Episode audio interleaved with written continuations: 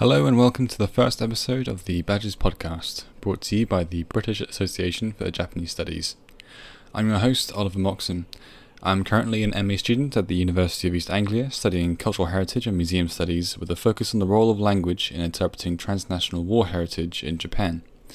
It was through the BAJS 2018 conference in Sheffield that I, as a young undergraduate, had my first opportunity to present research and had my first taste of academia.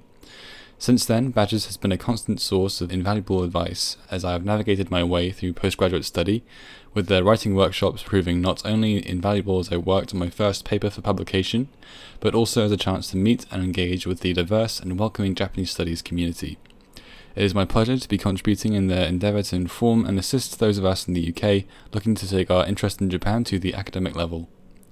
Today you'll be finding out what BAJS is all about with Professor Christopher Hood, President of BAJS, and Dr. Helen Macnaughtan, Chair of the Japan Research Centre at SOAS, University of London, and co-editor of BAJS journal Japan Forum.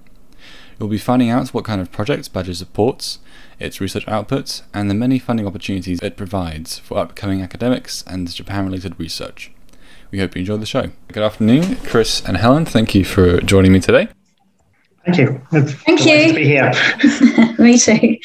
So let's start off with introductions. Uh, what are you, your roles in BAJS, and what are your own research areas? Chris, how about you start us off? Okay, sure. Um, so I'm currently the president of BAJS, um, a role I've been doing for about uh, four years now. I've previously been involved in council in other ways as well. So I guess the main role of uh, the president is just trying to bring everybody together, creating a team which we call council, and listening to members, finding out what they would like BAJS to do because thanks to the way that BAJS has evolved over the years we've ended up in a wonderful situation unusual for many academic societies where we actually have a budget and some money to spend. But obviously the key thing then is spending it on the things which are the appropriate thing to spend money on. So uh, part of the role of president is to work with council to identify areas which we can be going in and thinking about other activities that we can go in to support British um, universities and other universities um, as well, where Japanese studies is a key component. And uh, what's your research area, if, if I might ask? Yeah, sure. So, in terms of research, I mean, I uh, my PhD was actually about education reform in Japan and the influence specifically of uh, former Prime Minister Nakasone, but uh, it was a piece of research where it was a means to an end rather than a real love of mine. My interest for a long time had actually been in other areas, um, sort of Shinkansen, bullet train, and things like um, disasters and so on. And for one reason or another, I managed to actually go more in that direction after completing the PhD and um, updating it to a, a book. So for the last wow, it must be 20 years now, I've been doing various bits of research about the Shinkansen, not sort of so much the engineering side, but using a Shinkansen as a means to study various different aspects of Japan, so the, the symbolic side of it. And I think my work has been particularly influenced by uh, Joy Hendry's concept of wrapping culture and sort of thinking about the external look of the trains in a variety of forms, for example. Um, and then through a bizarre series of coincidences and other things that came together, I ended up also studying the Japan Airlines Flight JL123 crash of 1985, which is the world's biggest single plane crash. Um, and that was an area of research which I did for a number of years, um, quite traumatic at times, but I got a lot out of. And uh, although the first book I did on it is nearly 10 years old now, it's an area of research that continues to follow me around, and there's still areas which are actually changing. So it's not research I, have actually completed. I, I, keep on doing other projects related to that. But uh, one of the things that links a lot, a lot of my research here is sort of aspects of symbolism and how you can understand aspects of Japan um, and humanity more generally just by looking at a particular event or particular things which you can see in Japan. Great. And uh, Helen, could you tell us what your role at BAJS is and what your own research areas are?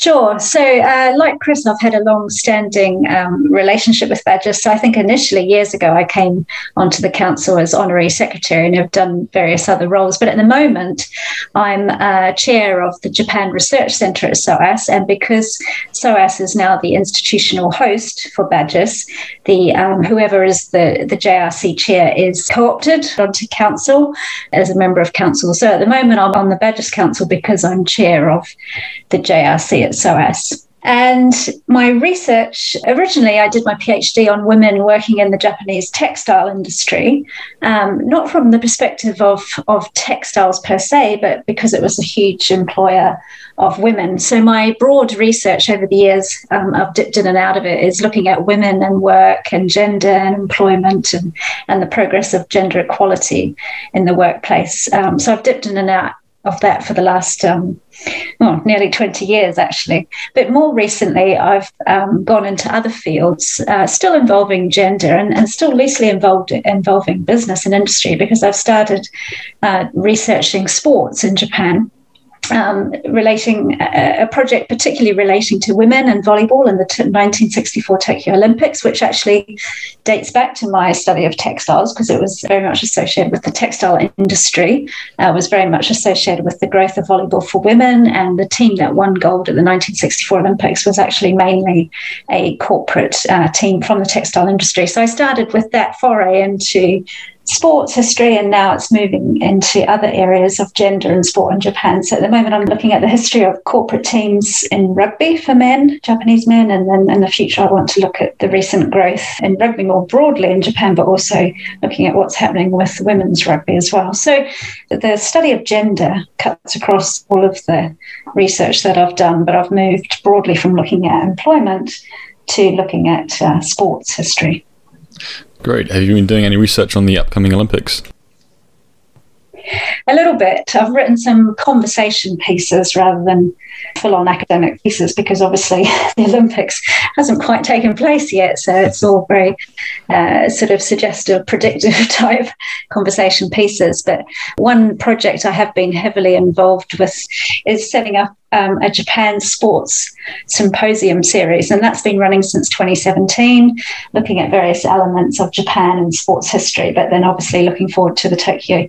Well, when we set up in 2017, we were looking forward to the Tokyo 2020 Olympics and Paralympics. So we've had various events since 2017, ultimately building up to what was supposed to happen last year, but which is obviously, hopefully, happening this year. So we're going to continue to extend that project um, until next year, so that we can obviously obviously look back on what will hopefully be the Tokyo 2020 Olympics and Paralympics in 2021 and look at how that went off. So that's still an ongoing project. Great, very exciting. So, um, Chris, as the president of BAJS, could you answer this question for us? What is BAJS? How did it start, and what are its goals?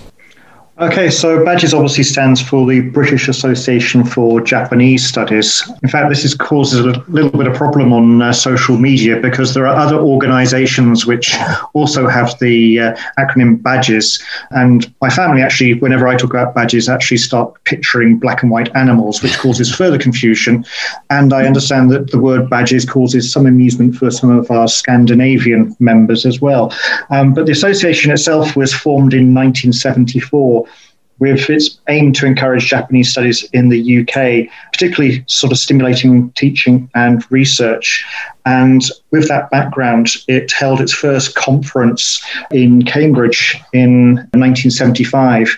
And then from there, the BAJS Conference became sort of the main mechanism by which a lot of people in Japanese studies came together over time, this has evolved. And I think we might chat a little bit more about how things have changed during COVID and everything, because this has had an impact on the way that we do conferences. But obviously, the other thing that has changed is that now the internet has come along and the way in which BAJS can help and get involved with its members um, has changed so much that, uh, in many respects, the, the conference just isn't our main activity anymore.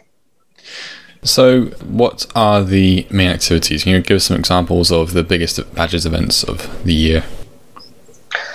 Well, I guess the main activity in many respects is actually tied to our publication, Japan Forum. Japan Forum has been going for a number of years now, and this is probably going to be a subject for another podcast. And so I don't need to talk about too much at the moment. But thanks to a change which was brought by a former president, uh, Glenn Hook, the way that Japan Forum operates and the agreement that we have with the publisher, Taylor and Francis, means that a substantial amount of money comes into BAJS every year. And it's because of this money that council is able to support a variety of activities. So the conferences, when we have conferences, are largely uh, a self-funding affair that the, the, host organization, we sort of almost do it like the Olympics has chosen to sort of follow on from the discussion of the Olympics, where we ask people to bid to host it. And although we can provide various bits of sort of logistical support and additional top up money if necessary, primarily the local host goes about organizing everything, sorting out the calls for papers, deciding which papers are included, and also trying to raise money and work with um, the other organizations which we have good relationships with, such as Daiwa Anglo Japanese Foundation, Sasakawa Foundation, and the Japan Foundation in particular. Um, so a lot of what we do on council runs outside the conference now. We're, we're sort of our conference activities sort of almost limited now to just choosing the venue in some ways.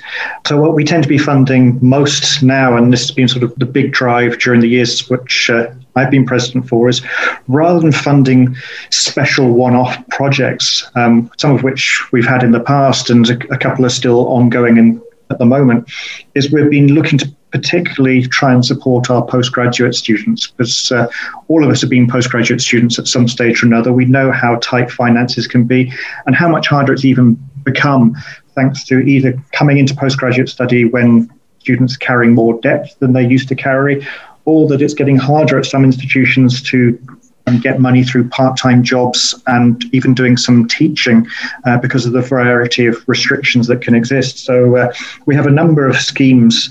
Um, the two main ones being that we will um, help provide funding for students to get to conferences, for example, and obviously during the past 12 months or so, that's included online conferences. And for those during that, what used to be called as sort of the final write up stage, that fourth year of the PhD, we provide funding to students during this time. Historically, that was done on the basis of a competition, and only a couple of students would get each year. But uh, now we, as much as possible, try and give out a little bit to everybody um, rather than trying to judge um, who might be more worthy on some sort of uh, bizarre basis or anything. So those are the main things. But uh, we still also provide like an emergency top-up fund if someone's organising an event and they haven't quite got all the funds they were hoping to get from other funders and so on. They can come to us, and we usually have a pool of money which we can do to to help make sure the event goes ahead as well. Well, it's great to know that there is funding for up and coming academics in our field. So, Helen, to get a sense of the scope of the research you support, can you give us a taste of some of the projects you funded recently?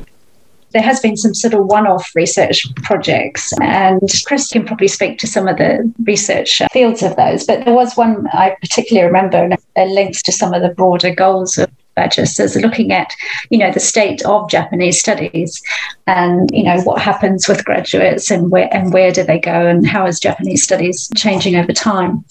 And as Chris said, a lot of the projects that we fund now are very much uh, linked to not just supporting um, you know, uh, senior academics, but particularly encouraging postgrads and and the new the the younger emerging generation through these these very important um, postgraduate workshops, but through you know funding and, and scholarships where possible as well.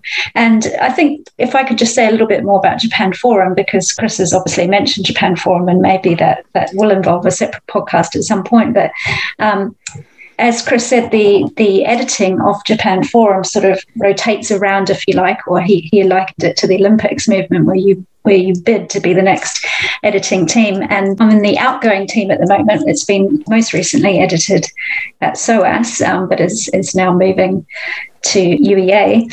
What we've tried to do in Japan Forum is it's always been a journal that has encouraged graduating PhDs to submit articles, for example. It's always been encouraging, of course, of members, BAJS members, um, submitting articles to Japan Forum. But w- what we've also tried to do over the years, in line with making it more of an international and a very academic journal that can be ranked and, and be a good journal in the field, is, is internationalize it and make it digital and make it more issues a year. So we have increased the scope of the Japan Forum uh, academic journal over time. So I think, you know, when it started off, it was, it still is obviously the BAJS Journal, but it, it was very UK focused, if you like, or, or, British focused. And now we've tried to make it much more of an international journal.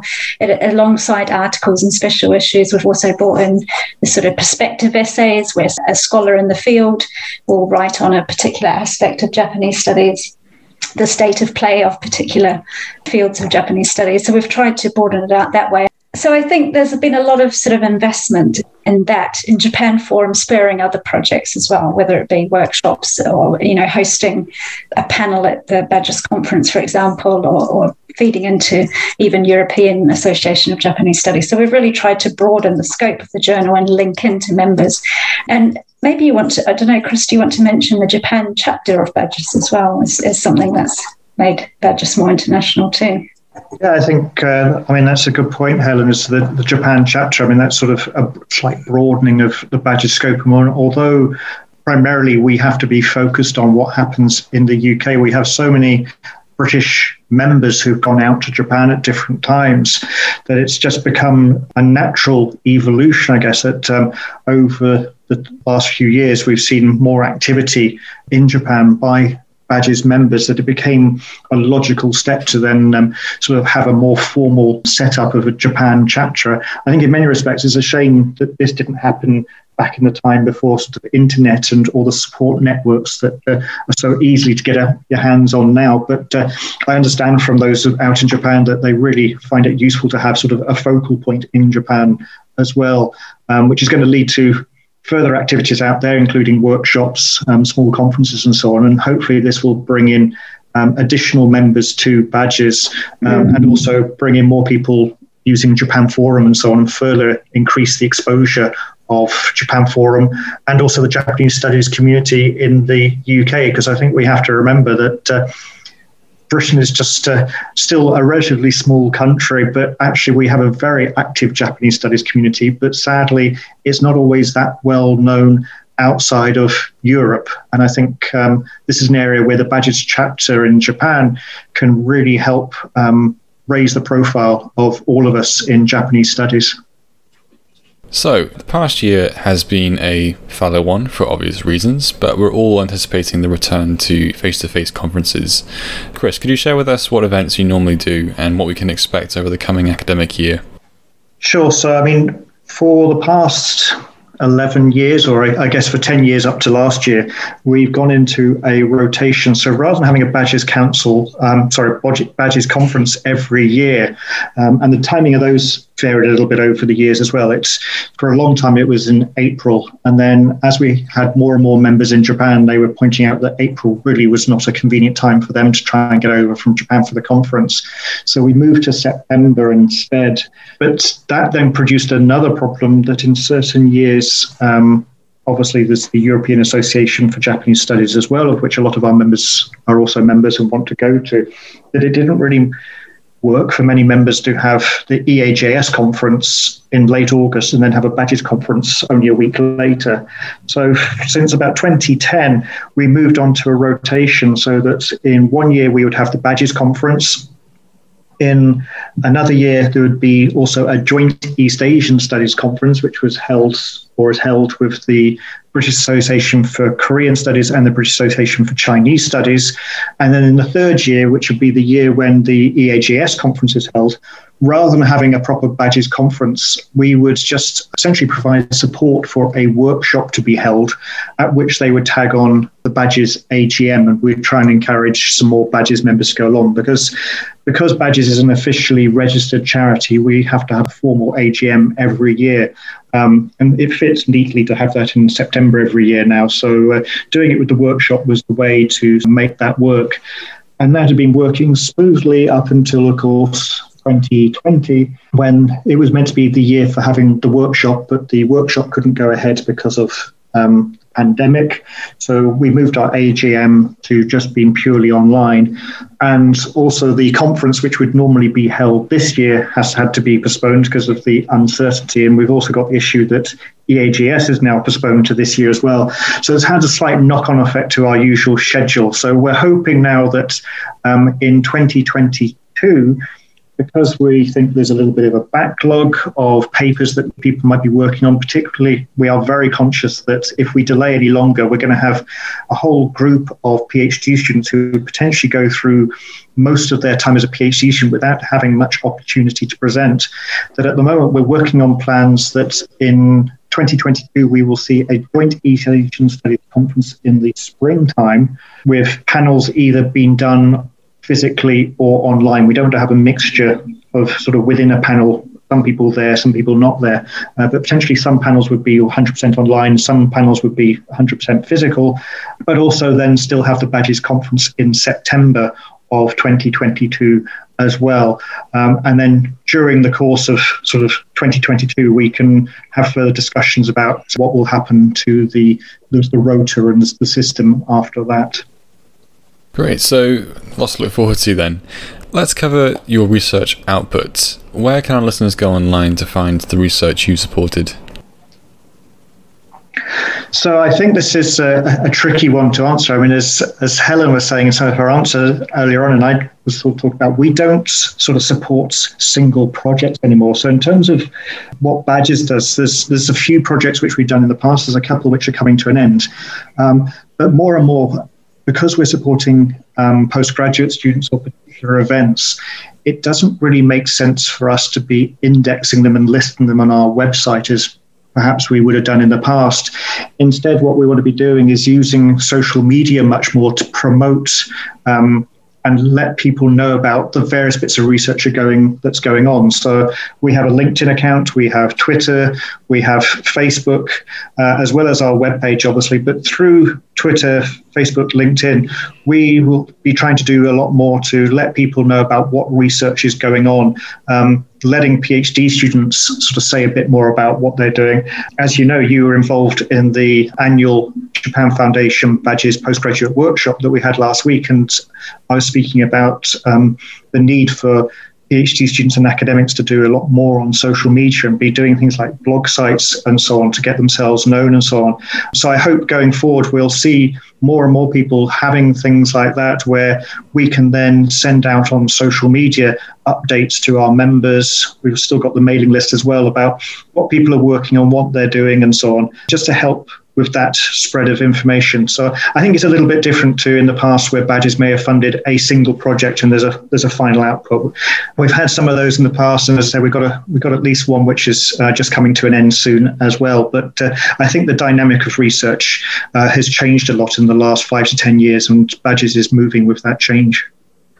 Yeah, just to say that the, the previous projects that we have funded, some of them, of course, have been published in Japan Forum. So, obviously, a lot of research output that BAJS members have done individually, but also BAJS funded projects, the results of that can be found in Japan Forum, which is, of course, a digital online academic journal now.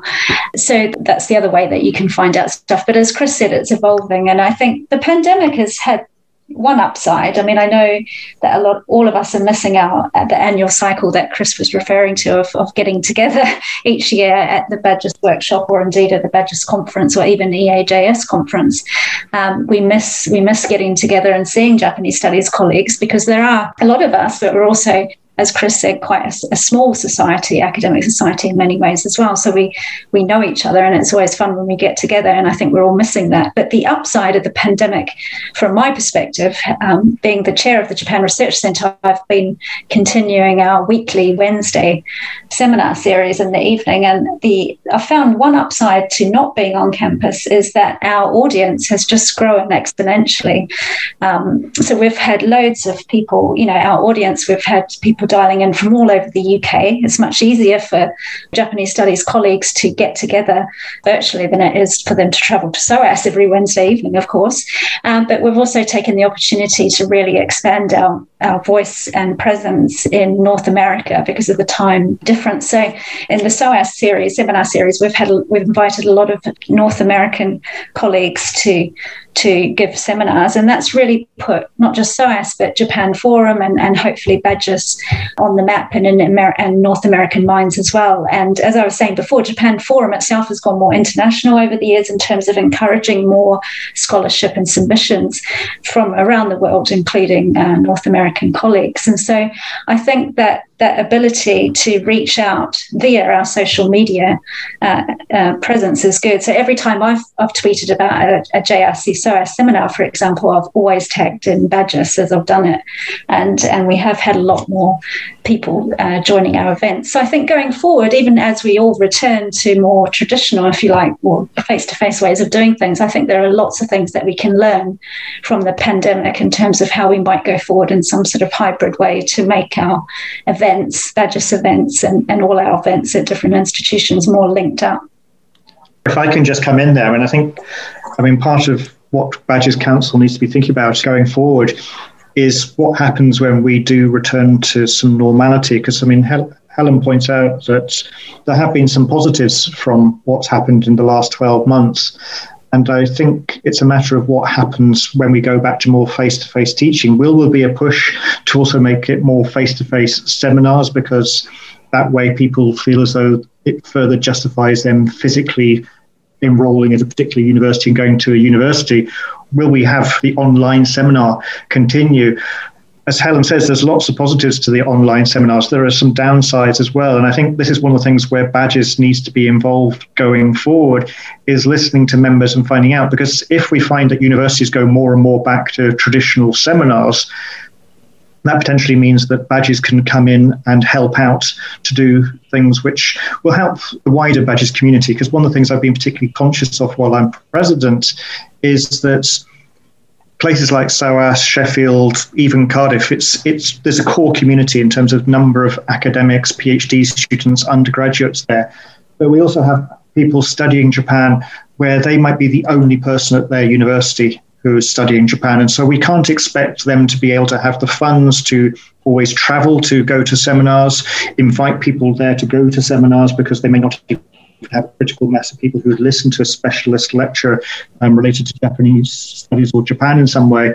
And so I think that is where BAJS can not necessarily by itself, but maybe with certain institutions, be looking to take some of the positive lessons from COVID 19 and make sure that there is still a way of reaching a much broader Japanese studies community uh, beyond COVID 19. Yeah, absolutely. I, th- I think that would be great for BAJS Council to somehow think about how we can all get together and, and learn from from the pandemic. And that's going to take some time, isn't it? We're not out of it yet. But I think maybe some kind of not a project in itself, but we can put some sort of investment towards all thinking collectively about what we've learned and how we can go forward and, and move Japanese studies, you know, into the next generation, but also the next phase of, of what academia and what uh, universities are going to be post pandemic. So, Helen and Chris, thanks for taking the time to join us today. Uh, for any listeners keen to get involved with BAJS, what would you advise them to do? Chris?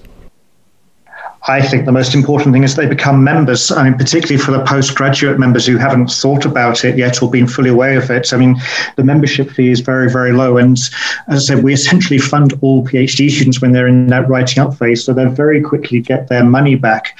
And I really hope that that will encourage them to stay BAJS members in the future and to further help the development of Japanese studies, but so that they can give back to the community in due course, knowing that their membership fees, um, which are still very reasonable even for the salaried members, go some way to um, further protecting and helping and supporting the postgraduate community. So, I mean, go onto the BAJS website, um, which is very easy to find as long as you remember that acronym is BAJS and nothing to do with a black and white animal. Um, so, bajs.org.uk and become a member. But also, we want to hear from members. It's quite passive at times. We really do welcome emails, tweets, and other interactions from members, um, providing us with ideas about what they would like us to do, um, or just even letting us know about some of the problems that exist so we can think about um, how we may be able to address those. Just get involved.